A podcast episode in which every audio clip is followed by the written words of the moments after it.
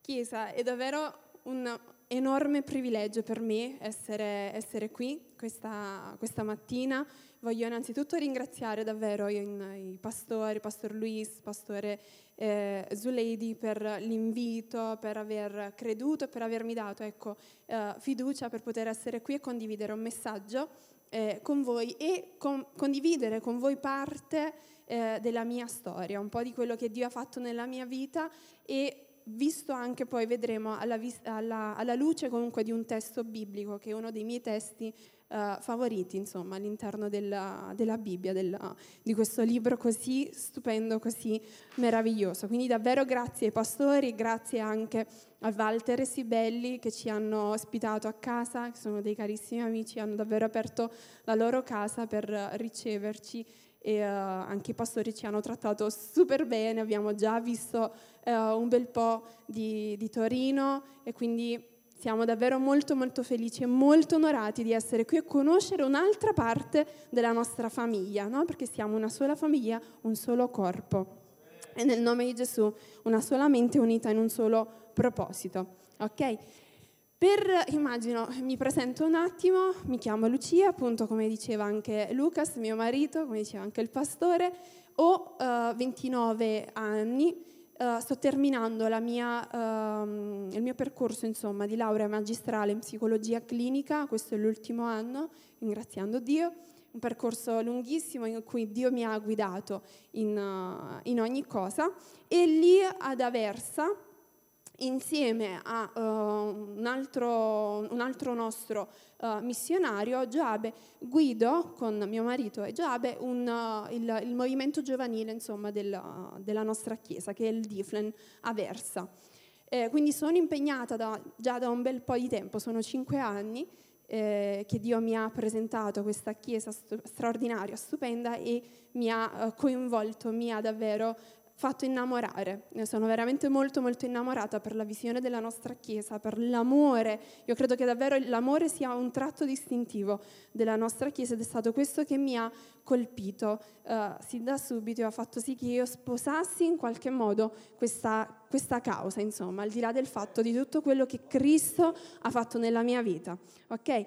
Io mi sono convertita, diciamo, accettato Gesù un bel po' di tempo fa, sono già forse dieci anni, forse anche più di dieci anni, e il mio percorso non è stato sempre facile, tutt'altro. Diciamo che io ehm, ho pensato di portarvi un po' la mia storia, no, anticipando, ho detto va bene, non mi conoscono, cosa posso mai portare? No? E nell'ambiente cristiano, evangelico, soprattutto tra noi ragazzi, quando conosci qualcuno di nuovo fai, ma senti un po', ma com'è la tua storia?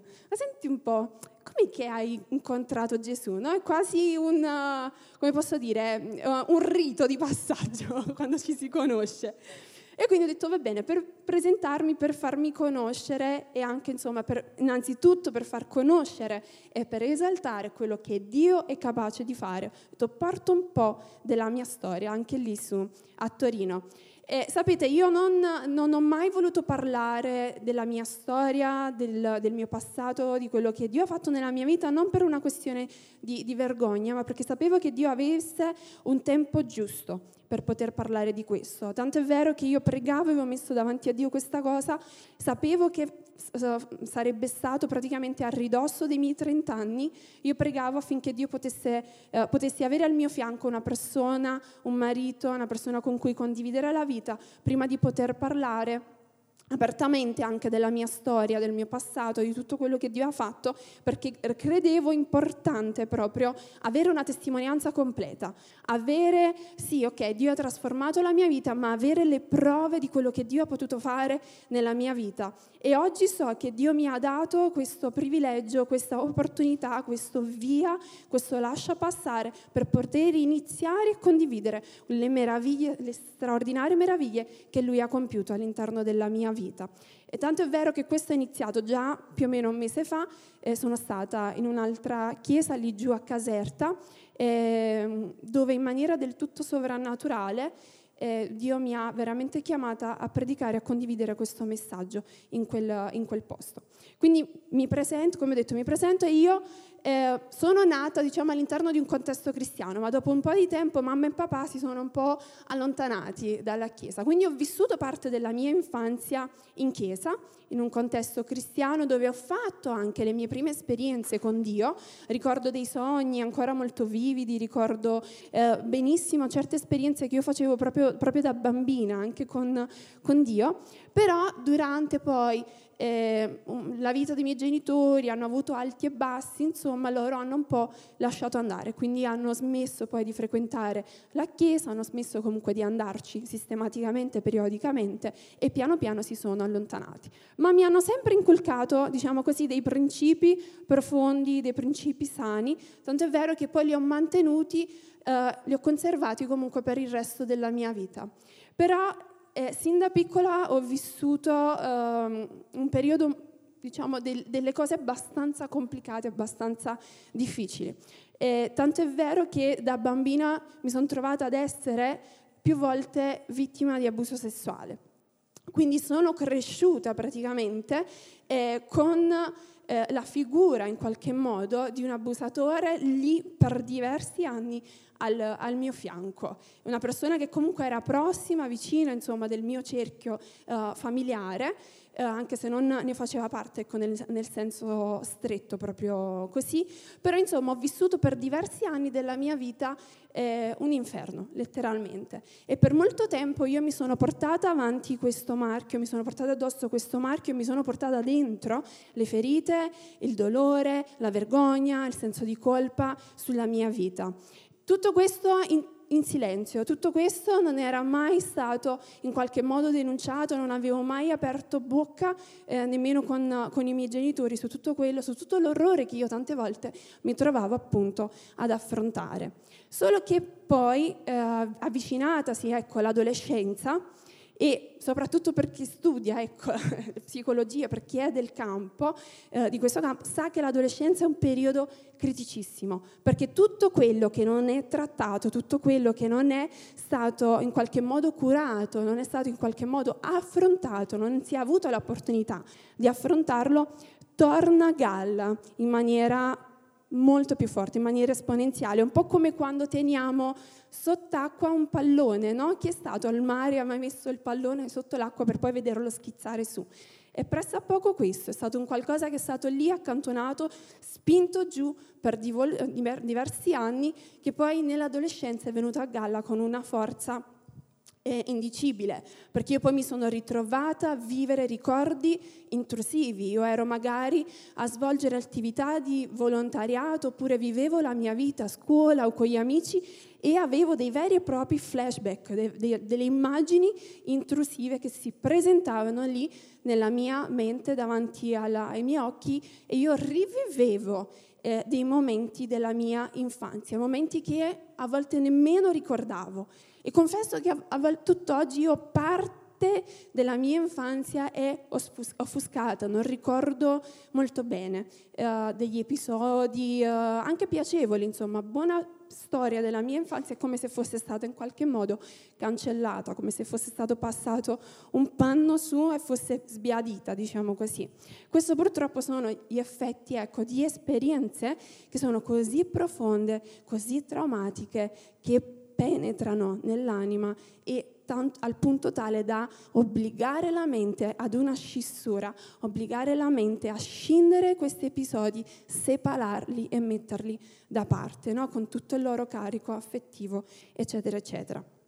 Quindi io nella mia adolescenza mi sono trovata a vivere ehm, un periodo molto critico, tanto è vero che poi mi sono ammalata di depressione per diversi anni, ho sofferto di una depressione molto profonda, accompagnata da tutta un'altra serie di disturbi come la fobia sociale. ho passato cinque mesi senza uscire eh, di casa. per chi ha affrontato la pandemia sa che 40 giorni, ad esempio, senza uscire di casa sono pesanti da, da vivere. Eppure io ho vissuto in quell'epoca, in, que- in quegli anni, davvero una vera e propria prigione nella quale io stessa mi ero un po' eh, chiusa, mi ero incatenata, insomma, mi ero imprigionata, ero stata imprigionata. Cinque mesi senza abbandonare la mia casa, cinque mesi senza avere il coraggio di uscire di casa, eh, cinque mesi in cui ho vissuto paura, terrore in quei momenti. Sapete, Oltre la fobia sociale, eh, all'epoca mi trovai a vivere, insomma, a soffrire di disturbi alimentari.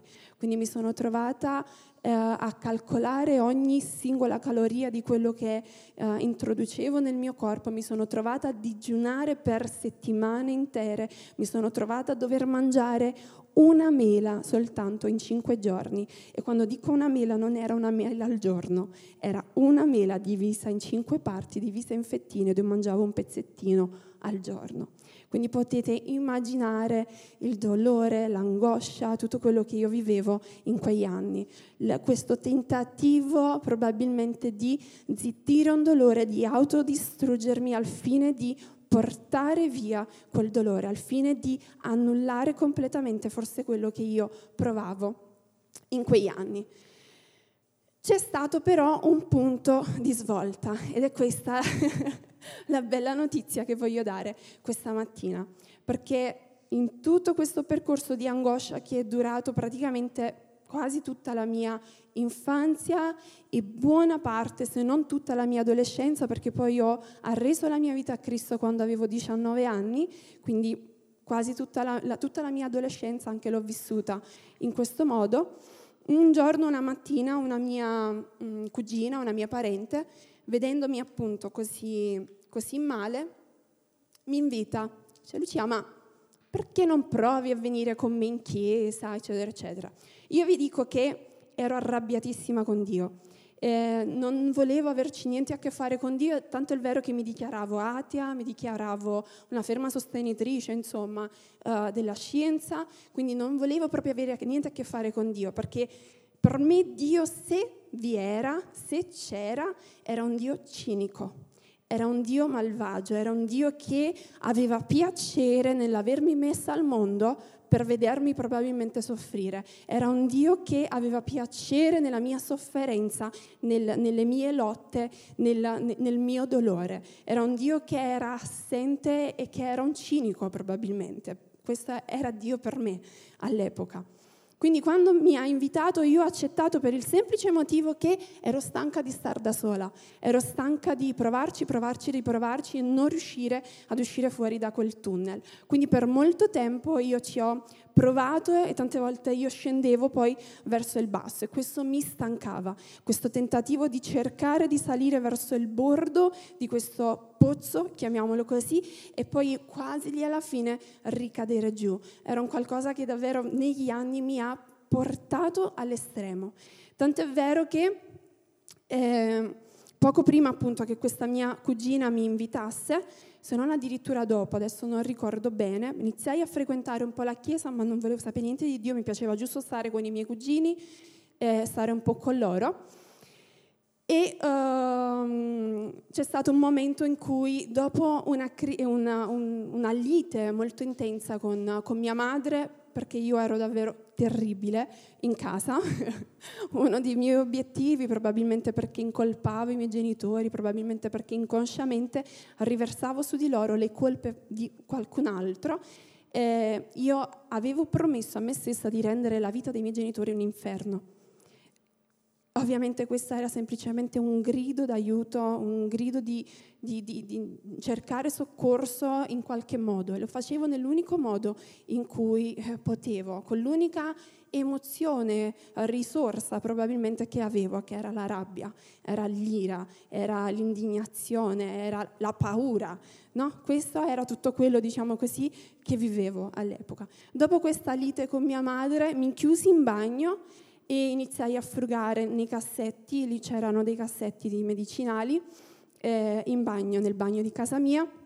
Iniziai a frugare lì e, e, presi delle cose, non ricordo che cosa perché probabilmente ero proprio in preda in qualche modo ad un raptus, quindi non, non ricordo esattamente che cos'è che io eh, buttai giù, fatto sta che eh, rimasi stordita, rimasi per un tempo che non ricordo quanto quantitativamente, insomma, quanto tempo uh, fu, rimasi chiusa in bagno fino a che non arrivò mio padre con una mia zia e sfondò la porta per, per entrare. Mi presero in braccio, mi mh, lasciarono eh, sul mio letto in cameretta ed io ricordo lì che sapevo solo, solo piangere, non, non avevo più forze per poter fare nient'altro perché forse anche quel tentativo disperato di zittire un dolore, anche quello era stato svanito, anche quello era andato perduto. Quindi ancora una volta io mi sono vista lì come una fallita, come se ancora una volta i miei piani non fossero andati per come avevo sperato. E ringraziando Dio che è stato così. Dopo questa lite con mia madre chiedo aiuto, inizio addirittura una terapia con una psicologa che poi durerà un anno, fino a che, circa un anno, fino a che poi non ho detto sì a Cristo nella mia vita, perché in tutto questo lasso di tempo io facevo la terapia, andavo dalla psicologa e allo stesso tempo eh, frequentavo, andavo con mia cugina in chiesa. Quindi c'è stato un tempo poi che sono, ho frequentato un campeggio di giovani, di adolescenti, ci sono andata, non volevo andarci, mia madre mi ha costretto, ha pagato senza che io sapessi niente, quindi cioè, eh, dovevo andarci necessariamente. E lì è stato lì che dopo una predica, che ricordo benissimo ancora oggi quale era, eh, parlava delle beatitudini, Gesù che parlava delle beatitudini sul monte, il sermone del monte e quella parola beati, beati, beati, beati, era come un martello nella mia testa, era come una, un, un, un, so, una campana enorme che ogni volta che risuonava quella, quella parola qualcosa dentro di me si smuoveva perché io non ero beata. Io non vivevo bene, io non avevo pace, io vivevo di angoscia, di paura, di vergogna, di colpa, di, di, di, di rabbia, di ira, ma non avevo la serenità che tanto, quella pace dentro che tanto cercavo. Esternamente potevo avere tutto quello che volevo, ero una ragazza brillante, ero una ragazza che poteva avere successo probabilmente in tantissime altre aree della mia vita, ma lì ero a pezzi e ovviamente tutto il resto poi intorno a me anche cadeva a pezzi. È stato lì che ho accettato, ad un certo punto hanno fatto l'appello ed io ero lì anche arrabbiata con Dio, ho detto Signore, tu lo sai, io sono praticamente al limite, io non riesco più ad andare avanti e scendendo da qui, perché era su una montagna praticamente questo campeggio, scendendo da qui io non so che fine farò, non so che strada prenderò e non so se io riuscirò ancora una volta a sopravvivere. Allora fu lì che arresi e dissi, se tu ci sei io ti chiedo aiuto e fai qualcosa nella mia vita. Lì ricordo che c'era l'appello, avevo vergogna, non volevo nemmeno andare davanti, però chiusi gli occhi, spostai le sedie con le mie mani e mi lanciai veramente lì davanti all'altare. Quel momento pregarono per me, uscì dalla sala, dammo a mangiare, proseguetti insomma il resto della giornata così tranquilla e poi andai a dormire. Sembrava che niente fosse cambiato in qualche modo, quindi mi sembrava tutto normale ho capito che Dio aveva fatto veramente un miracolo e veramente qualcosa nella mia vita il giorno dopo quando io mi sono svegliata. Perché quando ho aperto i miei occhi, io ho detto una parola a voce alta che mi ha scioccato. Questo può farvi capire tutto. Io ho detto, ho respirato, ho aperto gli occhi, ho respirato, ricordo come se fosse adesso, c'erano gli uccellini che cantavano ed io ho detto, ah, che bella giornata, con un senso di pace, con una pace dentro che io non sperimentavo o che forse non avevo mai sperimentato. In quel momento ho spalancato gli occhi e sono corsa in bagno a guardarmi allo specchio perché sembrava assurdo, perché io sapevo quell'angoscia che io vivevo, io sapevo quanto era duro alzarmi ogni mattina, dovermi svegliare ancora un nuovo giorno e dover vivere ancora una giornata con quel peso, ancora una giornata con quell'orrore dentro, ancora una giornata con la morte nel cuore e con un, un macigno sulle spalle, con un peso di morte che mi portavo dietro. Quindi quando ho esclamato queste parole ed ho sentito pace nel mio cuore, io sono corsa dal pastore all'epoca della mia, della mia chiesa ho detto è successo qualcosa e me lo dovete spiegare. Ho raccontato un po' di quello che vivevo e ovviamente poi eh, tutto il resto è storia, tutto quello che Dio poi ha fatto nella mia vita è un capitolo straordinario che Lui ha, ha scritto. Però voglio andare nel, nel vivo, diciamo così, della, della parola perché ho voluto portare la mia testimonianza eh, come dicevo all'inizio, non è stato qualcosa che io desideravo fare, insomma, parlare di questa storia della mia vita, perché anche perché, come penso possiate immaginare, non è un qualcosa di semplice, è un qualcosa che ogni volta comunque mi mette a dura prova eh, ma è un qualcosa che faccio con piacere per poter esaltare, per poter innalzare quello che Dio fa nelle vite delle persone, quello che Dio ha fatto nella mia vita, perché io so, riconosco e quanto più ne parlo, più riconosco che io sono un miracolo, che io sono davvero un miracolo vivente, che io sono davvero il risultato della bontà, della grazia, della perseveranza e dell'amore di Dio. Ok? Io voglio leggere con voi, se Walter riesce già a mettere le slide? Ok, innanzitutto il titolo eh, di questa predica, diciamo così, anche se devo correre perché ho preso un bel po' di tempo con la testimonianza, il titolo di questa predica è Senza riserva. Perché? Perché io credo che Dio ci porti a vivere una vita completamente, totalmente, radicalmente arresa a Lui. È stato questo quello che ha fatto la differenza nella mia vita, perché è vero sì, Dio è un Dio straordinario, Dio è un Dio meraviglioso, Dio è il Dio dei miracoli, Dio è il Dio che trasforma le tombe in giardini come canta una canzone che adoro, ma ha bisogno del nostro sì ed ha bisogno della nostra resa. Senza la nostra resa, senza il nostro passo, senza il nostro sì, Dio non può compiere, non può andare oltre, lui non può compiere quei piani straordinari che ha per la mia vita e per la tua vita. Amen. Quindi una vita senza riserva, vivere una vita donandosi, arrendendosi a Dio, vivere una vita senza alcun limite, senza barriere imposte dagli uomini, dalla nostra mente, dal nostro passato, dai nostri traumi, dalle nostre ferite. Questa è la vita abbondante che Dio ha scelto per noi ed è per questo che ho scelto questo titolo, per questo messaggio e voglio leggere con voi una storia, un testo biblico che per me è sempre emozionante. Più lo leggo e più Dio mi parla, più lo leggo e più tocca davvero le corde più profonde del mio essere. È una storia che io amo della parola di Dio e della donna del vaso di alabastro. Sapete, questa storia la troverete in diversi Vangeli, ogni Vangelo racconta, diciamo così, una sfaccettatura eh, diversa di questa storia. La leggeremo attraverso gli occhi di Luca, eh, capitolo eh, 7, versetto 36, ce l'abbiamo qui. Uno dei farisei lo invitò a pranzo, sta parlando ovviamente di Gesù, ed egli entrato in casa del fariseo si mise a tavola. Ed ecco, una donna che era in quella città, una peccatrice, saputo che egli era a tavola in casa del fariseo, portò un vaso di alabastro pieno di olio profumato e, stando ai piedi di lui, di dietro, piangendo, cominciò a rigargli di lacrime i piedi e li asciugava con i suoi capelli e gli baciava e ribaciava i piedi e lungeva con l'olio. Io non so voi, ma c'è qualcosa veramente che vibra in me quando io leggo questo testo, quando io vedo questa donna e vedo quello che, Dio, che Gesù poi compie nella sua, nella sua vita.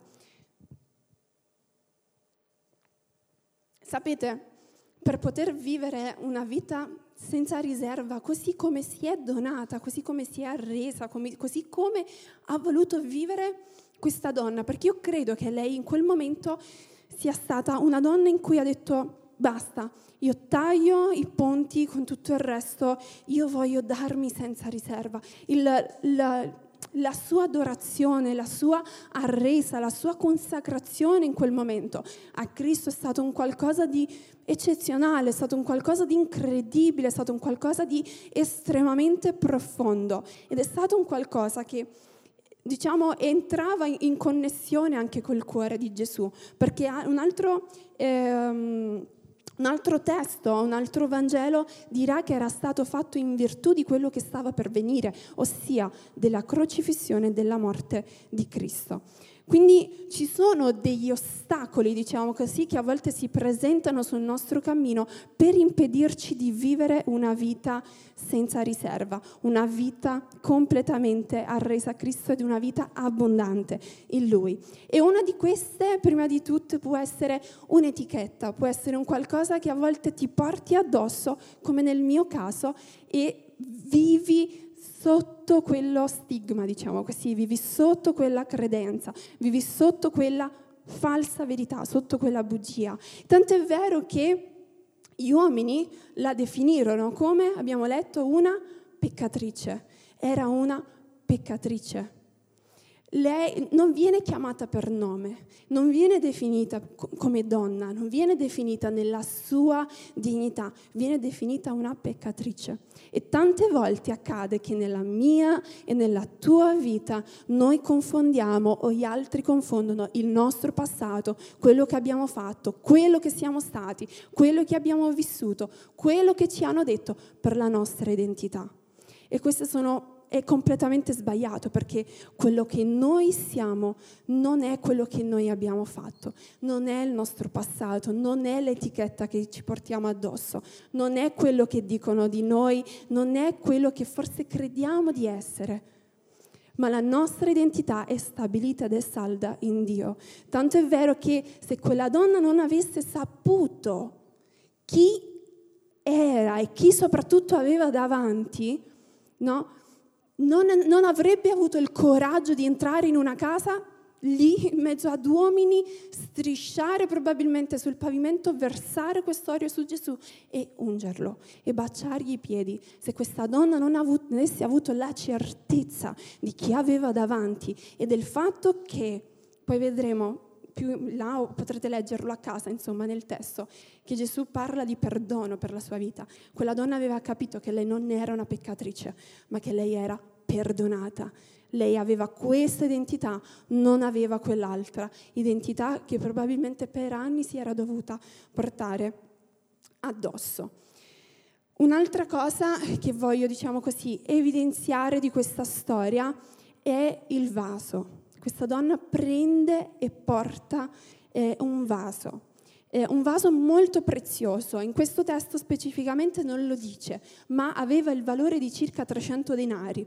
Io che sono molto curiosa ho cercato di capire un po' quanto erano effettivamente 300 reali in euro nella nostra vita odierna. E stiamo parlando di un valore che equivale, diciamo così, allo stipendio di un anno intero, o circa in media un 15.000 euro.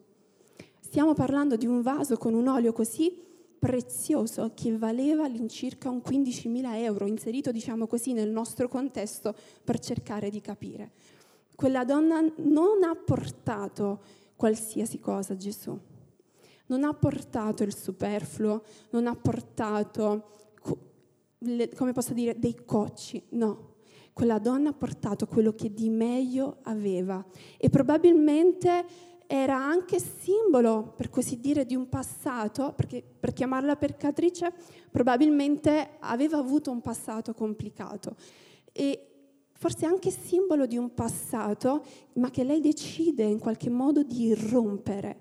E il fatto che lei lo rompa, no? E che lo, lo, lo frantumi ci può dire tanto, ci parla tanto sul livello di arresa e consacrazione di questa donna. Perché io mi sono sempre chiesta, ma perché Signore l'ha dovuto rompere? Perché magari non aprire il vaso? Perché non semplicemente versare il profumo? Perché rompere? Il vaso. Ci sono teorie, insomma, che dicono che proprio la forma del vaso non aveva, diciamo così, un sigillo per poterlo aprire e poi chiudere, ma che bis- aveva bisogno proprio di essere rotto. Ma anche così, che gesto coraggioso, che gesto straordinario di radicalità, di arresa, di consacrazione, di impegno con Cristo al punto tale da rompere il vaso. E sapete, questa è un'altra cosa che abbiamo bisogno di fare se vogliamo vivere una vita senza alcuna riserva. E permettere e dare, ecco, come dicevo prima, Dio può fare nella nostra vita, ma noi abbiamo bisogno di a avere degli atti, di avere delle azioni che condicono, diciamo così, che si sposano con le nostre parole, che si sposano con quello che dichiariamo. Abbiamo bisogno di avere una vita rotta ai piedi di Cristo, una vita arresa ai piedi di Cristo, per vivere una vita che non sia una vita mediocre, che non sia semplicemente venire in chiesa la domenica o mm, studiare all'università o lavorare, avere un bel lavoro o avere una bella macchina o avere una bella famiglia o avere un bel matrimonio. Questo perdonatemi se lo dico, ma io lo credo pre- profondamente, questa non è vita, questa è una vita mediocre potremmo avere tutti i beni di questo mondo, potremmo conquistare tutto quello che possiamo conquistare con le nostre forze, con i nostri doni, con i nostri talenti, ma non è vita. Non è quella vita abbondante, non è quella vita straordinaria che Cristo ci chiama a vivere, che Cristo ti chiama a vivere, che Cristo mi chiama a vivere. Se io non avessi scelto no? come vi ho raccontato, di arrendere, di rompere certe cose della mia vita ai piedi di Cristo, oggi io non sarei qui. Oggi io non potrei vivere ancora una promessa di Dio. Oggi io non potrei vivere le meraviglie del mio Creatore, del mio Signore nella mia vita. Io vivrei una vita piatta Vivrei una vita mediocre, andando all'università, lavorando, studiando, insomma, facendo quello che mi piace, avendo un marito, una bella famiglia, una casa, cercando una bella macchina, poi basta. Ma qual è il proposito eterno che Dio ha per le nostre vite? Qual è quell'upgrade, qual è quel prossimo livello al quale Dio ci vuole portare? E sapete, non si ha nessun, come posso dire, passaggio no, da un livello all'altro senza una rottura senza una resa, senza spezzare, senza rompere un qualcosa. E questa donna è stata eccellente, è stata eccezionale da comprendere questo profondamente, a rompere il vaso ai piedi di Cristo, a rendersi e dire Signore, è qui, è qui e non si torna indietro. E tagliare i ponti col passato e tagliare i ponti con quello che ci porta a vivere una vita mediocre e tagliare probabilmente oggi stai vivendo il buono Probabilmente oggi stai vivendo anche un qualcosa di, di, buono per la tua vita che forse non ti aspettavi qualche anno fa, ma ti dico una cosa, c'è di più. E questa è la mia sfida personale di ogni giorno, c'è di più, perché Dio è così profondo, Dio è così meraviglioso che c'è sempre di più per la tua vita, c'è molto di più, c'è una città da cambiare, c'è una regione da cambiare, c'è una nazione da cambiare, c'è un mondo da cambiare, c'è un mondo da stravolgere che 12 persone gli apostoli, i discepoli di Cristo hanno messo sotto sopra. In questa stanza ne siamo molti più che dodici. Abbiamo il potenziale dentro di noi per poter capovolgere le sorti dell'umanità, capovolgere le sorti delle, della persona che è accanto a noi e a volte sprechiamo queste opportunità. Perché? Perché ci risparmiamo il dolore di dover pagare un prezzo, ci risparmiamo il dolore di qualche rottura nella, vostra, nella nostra vita. È necessario che avvenga, perché sapete, e nei momenti forse anche di rottura, nei momenti più difficili, a volte il dolore ci sembra sintomo di un qualcosa che sta andando male. A chi è che piace soffrire? A chi è che piace il, dolore? A nessuno, perché automaticamente è una reazione biologica del nostro corpo. Se io appoggio la mano sul fuoco, istintivamente il mio cervello la ritrae, è istinto di sopravvivenza. Però noi abbiamo bisogno di vivere non attraverso una visione umana, ma attraverso una visione spirituale, una visione del regno di Dio. E tante volte il dolore è necessario per poter generare qualcosa nella nostra vita. L'Apostolo Paolo diceva, io ho dei dolori di parto, perché lui stava generando il peso di tutto quello che poi lui avrebbe vissuto, di tutto quello che lui ha vissuto. Non si può una vi- vivere una vita senza riserva, una vita eccellente senza pagare un prezzo. L'ultima cosa, e sto per concludere, spero di non aver preso troppo tempo, no, ce ne siamo, ci siamo tranquillamente dentro, è un altro dettaglio che io trovo straordinario. E io vi giuro, vi giuro, questa parte proprio fa esplodere il mio cervello, il mio cervello mi fa saltare le connessioni, le sinapsi, perché non so se è, è, è, una rivelazione così straordinaria che Dio mi ha dato su questa cosa che io, io rimango estasiata davanti alla grandezza e la magnificenza e l'umiltà e la straordinarietà del nostro Dio. Sapete, questa donna prende un olio e non era un olio qualsiasi. Ripeto, in questo testo qui specifico non c'è, ma in altri testi, in altri Vangeli potrete leggere la storia anche da altri punti di vista. Ed era un olio di nardo, un olio di nardo profumato. Tanto il vaso di alabastro quanto il nardo, l'olio di nardo era un qualcosa di molto caro, di molto prezioso. E in Cantico dei Cantici, diciamo così, rivediamo tante volte il nardo, eh, appunto questo olio. Era un olio che veniva utilizzato anche culturalmente, diciamo così, per poter ungere, per fare degli unguenti, in vista anche, non so, di, uh, fer- a causa di ferite o addirittura poi, ecco, eh, per, per la sepoltura proprio perché aveva delle caratteristiche speciali, aveva delle caratteristiche che erano antisettiche, quindi aveva delle proprietà anche medicinali, l'olio di nardo, quindi era un olio particolare. Ed uno dei significati del nardo era appunto l'amore fedele e non un amore qualsiasi, era quell'amore fedele fino alla morte.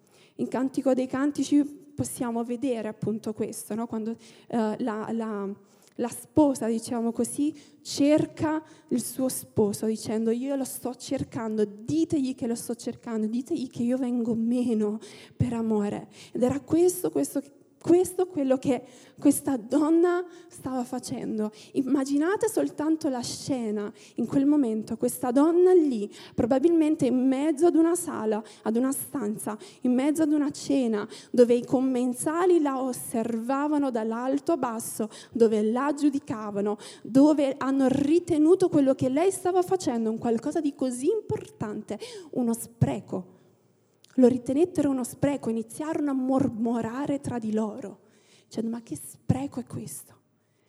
E sapete, una vita senza riserva va vissuta esattamente così, al punto tale da far guardare, da gli altri osservare, vedere, ritenerla uno spreco. E ritenere la tua vita e probabilmente la mia vita uno spreco, perché tante volte lasciamo delle cose che forse per questo mondo sono appetibili per inseguire un qualcosa di più alto, per inseguire un qualcosa di migliore, per inseguire un qualcosa di eccellente, non visibile agli occhi umani, ma visibile attraverso lo Spirito perché la fede è certezza di cose che non si vedono, ma che esistono, che sono reali.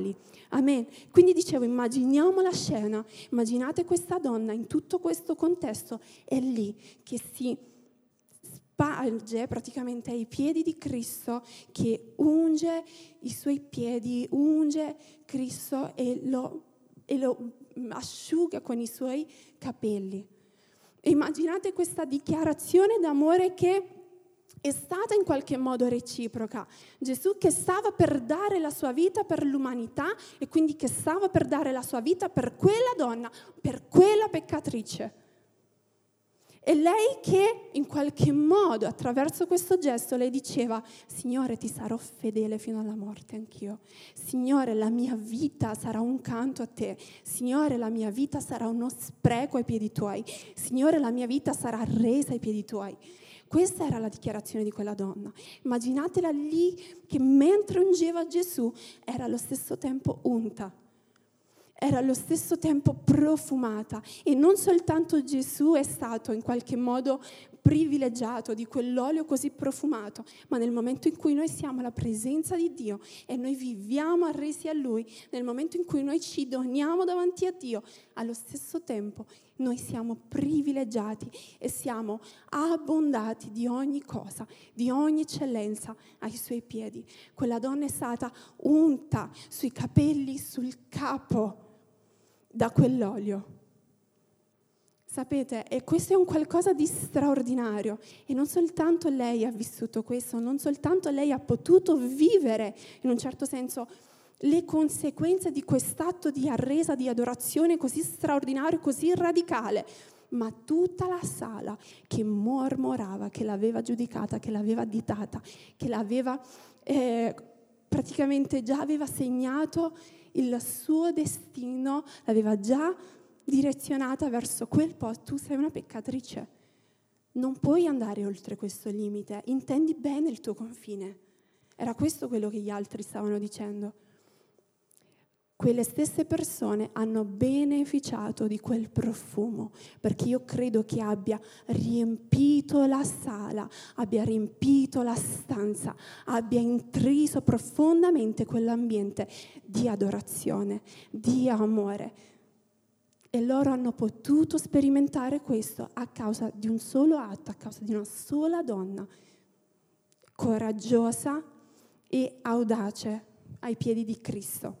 E sapete una cosa straordinaria? A volte probabilmente lei, così come quella donna, così come io, così come probabilmente anche tu, a volte noi crediamo di non aver niente da offrire. A volte noi crediamo che non abbiamo niente da poter dare al nostro prossimo, all'umanità. Sì, Signore, ok, tu hai una vita senza riserva per me, va bene. Però io sono questo qui. Però cosa potrò mai fare? Però con chi potrò mai parlare? Però quale vita posso mai cambiare io? A volte ci autolimitiamo, poniamo dei limiti a noi stessi, ci mettiamo all'interno di un pacchettino sicuro, la nostra zona di conforto e via, finisce lì. Ma sapete una cosa che io trovo straordinaria? Vi ho detto che quest'olio aveva delle proprietà mediche anche ed è stato fatto, quello che è stato fatto a Cristo è stato fatto anche in virtù di quello che stava per venire, è stato fatto in virtù del massacro che Gesù Cristo avrebbe poi vissuto, è stato fatto in virtù della, della persecuzione e della flagellazione che lui avrebbe vissuto.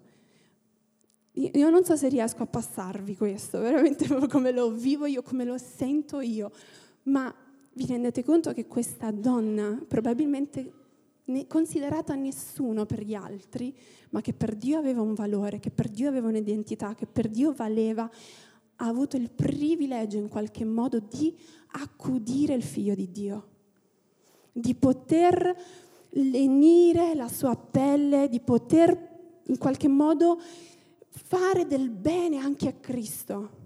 Cioè, io non voglio non voglio che passi insomma in qualche modo come, come, come un'eresia, sapete? Però che, eh, Gesù era umano, Gesù era Dio, ma Gesù aveva anche un corpo fisico.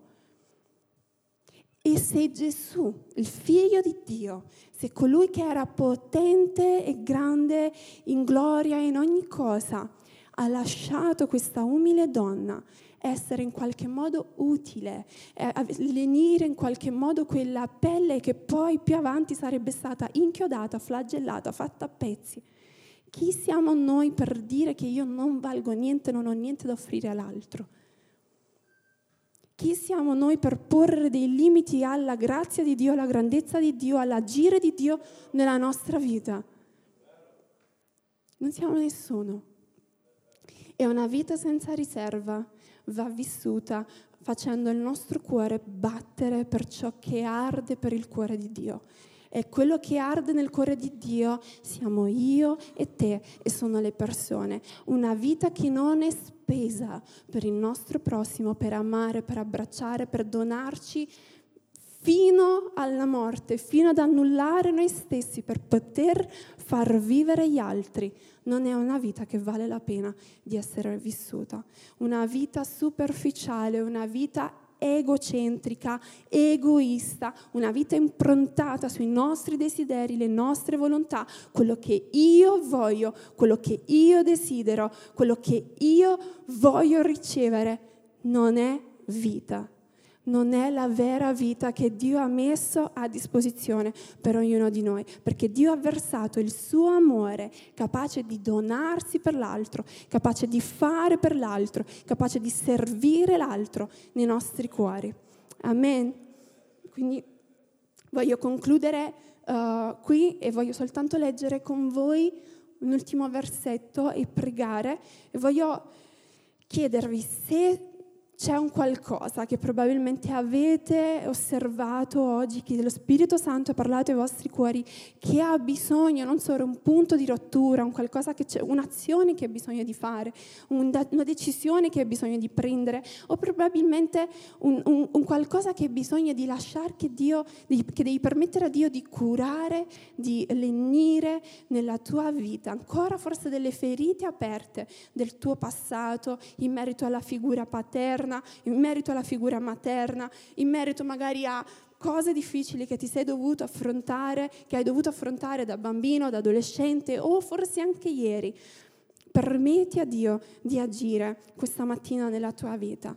Sapete, fate come ho fatto io Ecco, con Dio abbiamo bisogno di essere radicali, abbiamo bisogno di rispondere attivamente. Come ho fatto io quel giorno, più di dieci anni fa, non sapevo nemmeno esattamente cosa io stessi facendo, ma io lo cercavo, io lo volevo, e anche con vergogna, anche con paura, anche andando verso l'ignoto, anche andando verso qualcosa che io non sapevo, perché vi dico che fino a quell'istante Dio per me era un cinico, quindi in quel momento per me era quasi come buttarmi, gettarmi nel vuoto in certo senso. È stato lottare contro queste false credenze, è stato lottare contro queste bugie nella mia mente. Quindi abbiamo bisogno di avere coraggio e audacia per poter conquistare quello che Dio ci mette davanti e per poter compiere le opere meravigliose che Lui ci ha già chiamato a compiere, se c'è ancora qualcosa che Dio deve versare sulla tua vita, alzati in piedi, non avere paura, alza le tue mani, loda Dio,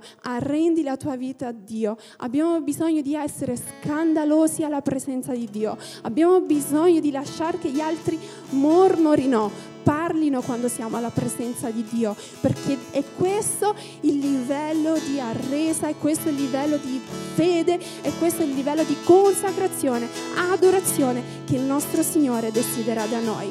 E sapete, chiunque vuole salvare la propria vita, chiunque vuole trattenere un qualcosa per sé, è destinato a perderlo.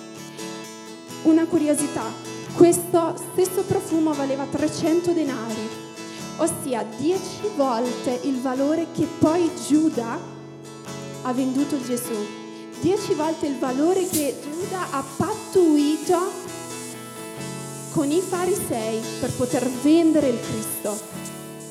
E colui che ha voluto guadagnare la propria vita l'ha persa.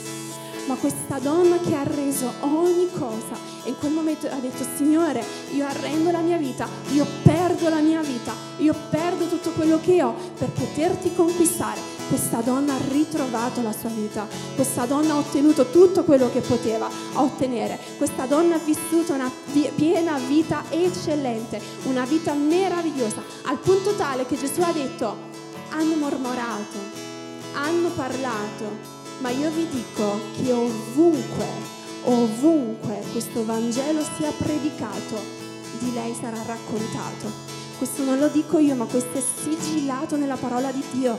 Gesù disse esattamente queste parole. Ovunque questo Vangelo sia predicato, racconteranno quello di cui questa donna ha fatto. Il nostro è un Dio straordinario, un Dio meraviglioso. Quindi adoratelo con intensità e aprite il vostro cuore davanti a Dio. Signore, grazie per la tua presenza qui questa mattina, Padre. Grazie papà per la tua unzione su ognuno di noi, Signore. Grazie per il tuo olio fresco qui questa mattina, Signore.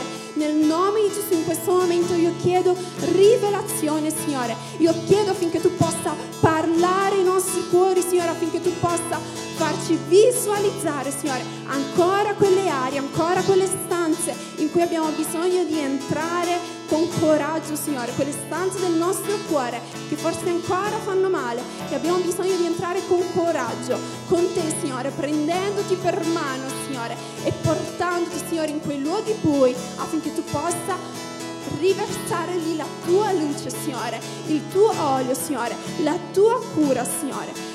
Padre, che tu possa davvero conquistarci, Signore. Io prego affinché, Signore, questa mattina ci sia un battesimo d'amore, Signore, sulle nostre vite, Signore, affinché possiamo renderci conto, Padre, che noi non ti amiamo a sufficienza, Signore, e che noi abbiamo bisogno di fare di più, noi abbiamo bisogno di amarti di più, Signore, noi abbiamo bisogno, Signore, di consacrarci di più e noi abbiamo bisogno di dare di più, Signore. Rivela questo, Signore, questa mattina, Signore. Riportaci al primo amore, Signore. Riportaci, Signore, a quei momenti di intensità, Signore, con te, Signore, a quei momenti di intimità con te, Gesù. Io ti ringrazio, Signore, per questa mattina, Padre. E io dichiaro, Padre, che chiunque è entrato qui questa mattina Amen. non varcherà quella porta Amen. allo stesso modo Amen. in cui è entrato, Signore, ma vita in questo momento stanno venendo trasformate, Signore. C'è un, un passaggio ad un nuovo livello, Signore. Si va verso un qualcosa di più alto, Signore. Si va verso il tuo eccellente, Signore. Si va verso la tua vita, Signore. I tuoi piani, Padre. La tua volontà, Signore. Nel nome di Gesù.